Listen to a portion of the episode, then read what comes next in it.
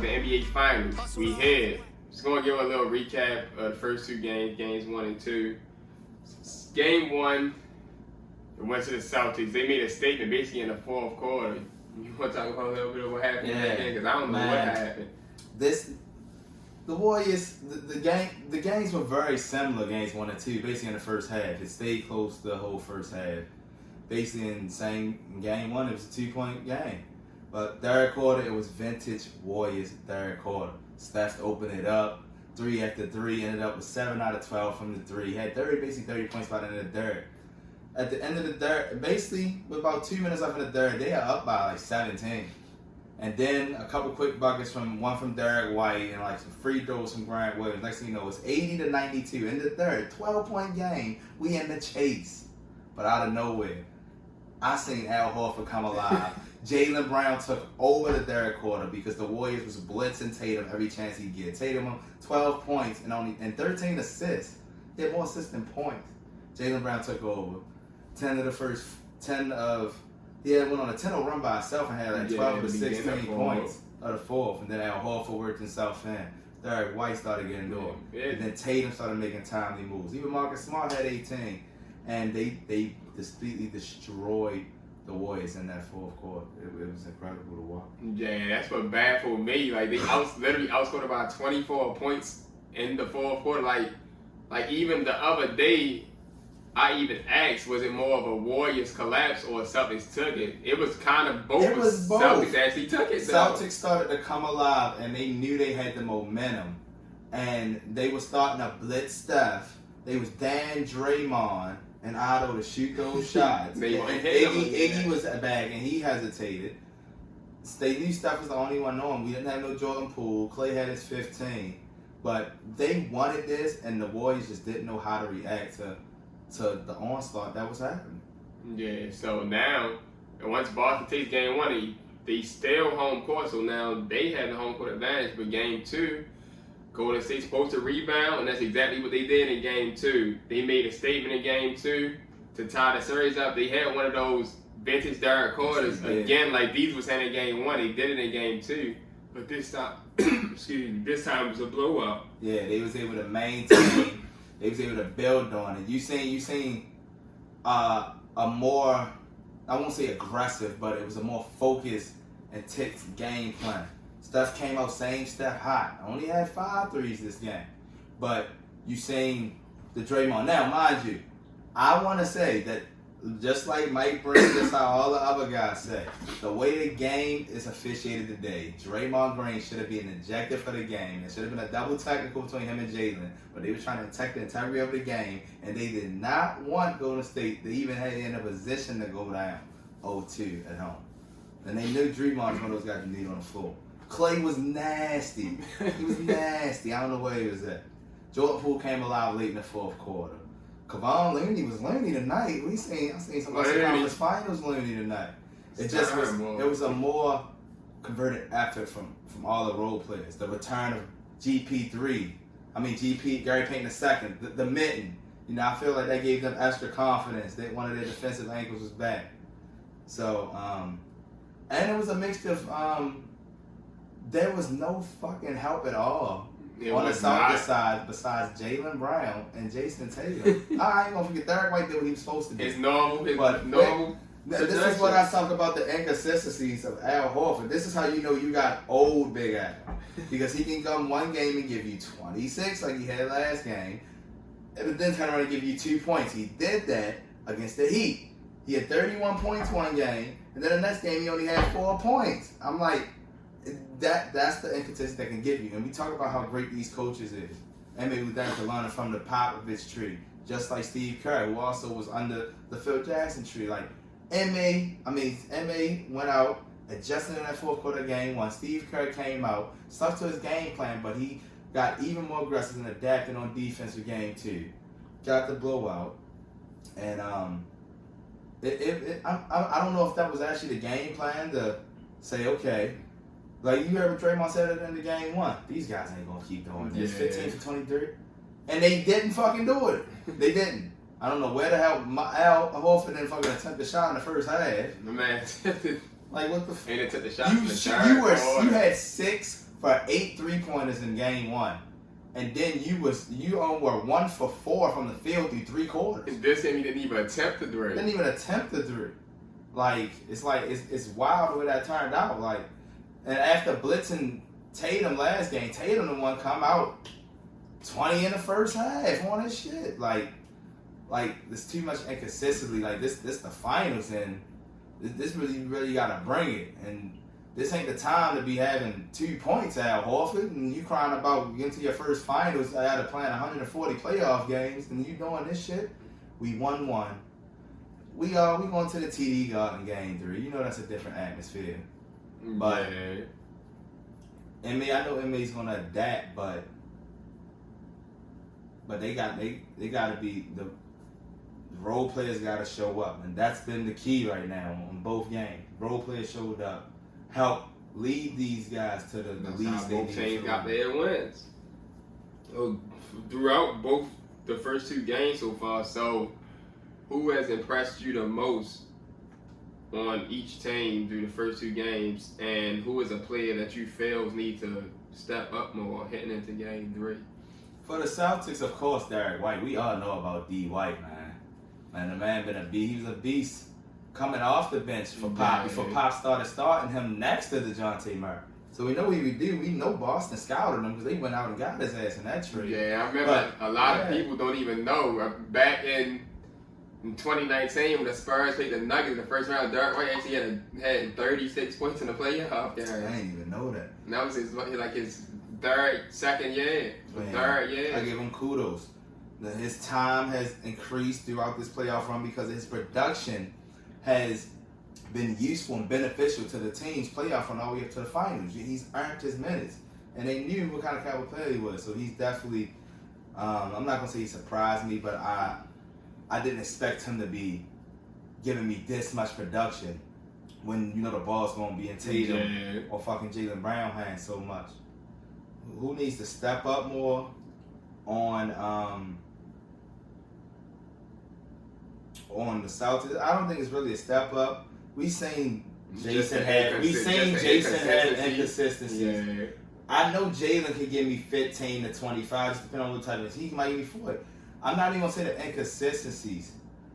I'm gonna say it's it's more of a again. I know what I know what Ime trying to do, but I feel like you can really take advantage by playing Robert Williams, more. Williams, He- He's so athletic. Like he can easily have a 14 point, 20 rebound, six block game. Doing? Yeah, like Looney out there 12 and 7 tonight in 24 minutes. Another chill night for him. Like, I just feel like he's being mismanaged. And that's uh, one of the people I feel can be used more. It's not a. I I feel like, I know what your question was, but I feel like it's not really a. Yeah. The way Ime's rotation is, it's not nobody that really needs to step up because we know about inconsistency, but he's the only person I feel like of the rotation Yeah, not yeah. being utilized right. And I know he had an injury, but it's not the time to be pussyfooting like they said On, uh, Fine. on the um on the on the uh warrior side um a person that has surprised me i gotta say Lenny. he's still here. Looney's still here That's exactly As- what I was thinking. as they don't want to say Sauce, baby. Looney baby Looney or Looney sauce, baby. um Looney here man um can't really say somebody who's disappointing me it's, it's a mixture honestly um Draymond talked too much shit he needs to get back to damn near triple double Draymond I'm tired of them, them Or Chuck would say, triple yeah I'm tired of the six seven and seven like I, this the finals now bro show me why you 10, claim 12, that. 5. It's a mixture of clay. Like, when you gonna give me 25, 30 points? Game six?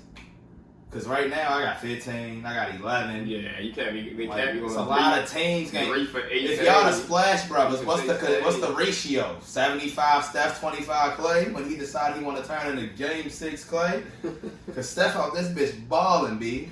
Steph can score more points with just three pointers in two games than Clay can score total in two games. Like what we doing? Uh, inconsistencies of the of Jordan Poole. like you get enough minutes. I don't. I know GP just came back, but he ain't playing. Yeah, I mean, I know Otto came back. at least 25 minutes a You game. the legitimate six man, bro. Like I need more, bro. If Clay's bluffing, that's your opportunity to step into the spot. That's like spotlight. what he did in the game too. Like both of y'all niggas can't be bluffing. Like, come on now. Like he got to give a leap, but but other than that, Steph doing what he got to do. Looney showing up. I'm not. Yeah. yeah. Can't really say too much about the other role players. They know what they doing. Yeah, But I still got Warriors in six now. yeah, that's another thing. So you keeping your prediction the same. I'm also keeping mine the same as well. I said Warriors in seven. I I feel I feel like it's gonna go um I think going. three. I think, I think it's gonna be three one Warriors. Hmm. I think it's going to be split going back to five. Yeah, I, thought now I say that. I think it's gonna be two two. And then of course Warriors gonna take that five at home, and they they gonna be celebrating in TD Garden. That's how it's gonna be. Um. Yeah. I ain't changing my stuff. I'm still. Yeah, I'm also keeping my my Warriors prediction. Also, this is the like a legit thing that I want to say. This might be like one of the best Steph Currys that we've seen in the finals through first through the first two games. this, this stuff is out to prove a point. There was there was a video from from the infamous Nick Wright, and they had the worst season. That was the bubble season, whatnot. They ain't even Yeah, played yeah. to finish their season, so they got a Yeah, yeah, badass right. record without even finishing the season. But Nick Wright said, "We will never see Steph Curry in the finals ever again." Next year, we'll see if they can rejuvenate the old Splash Brother 15 16 team and be dangerous. It's over for them now. We will never see Steph in another NBA Finals ever. They they have no path forward. Draymond's 30, Clay's 30, Steph's about to be 32 when he takes the court again in mid-March. uh, One would assume.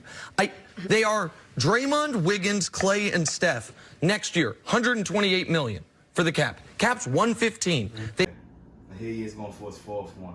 I feel like it's a determination to, to like a final confirmation of y'all know who I am. You know how Kevin Durant said it in my you know I am? I feel like it's a statement out there to remind people that yeah, I know you got your LeBrons, you got your KDs, but don't don't really forget who changed the game. And his name is Wardell Stephen Curry. Mhm. I feel like this is this is the moment. There, there, there will be no debate of a of a of a Clay or a random Jordan Poole get Finals MVP. He's going for the championship, his fourth one. He's going for the Finals MVP that he's he's long overdue for, with the KDs and the Iggy's taking him. And he's like I, I've been saying for for a while. It's time for him if he gets this fourth ring to enter the GOAT talk. I know he. I know we got the Jordan with six. You got the Duncans and the Kobe's with five. You got the Diesels and the the LBJs with four. But with Steph's four and the way he's evolutionized the game to be more fast paced and more three pointers, even from the fucking logo, the man has changed the game. You've heard even his peers like Giannis and them said it. Just like Jordan changed the game with his rules, the game has been changed by Stephen Curry. He has to put him in the GOAT talk Like, if he gets this fourth ring. You have to. yeah, that's something you gonna have to. Cause look, look how, like you say, you evolutionized the game. And the, the records he's breaking and continue. He's All breaking his, records. Not, he's not breaking other former players' records. He's starting to break his own records while he's still an active player to build on those records. Like he, to me, he start that three point record. He's starting to build, build like especially Yeah. the playoff record. The playoff three point record might stand for a while because you might have to find another team with a person that shoot threes like him to be in hella playoffs or five, six, seven finals. Like so that playoff three point record might stand for a while. But oh he- yeah, he never this never. think the man breaking stuff. He still got years left to build on his overall Several three point record. So Yeah, he does. To end this off, hitting into game three and beyond, do you feel that either team has a distinct advantage at this point?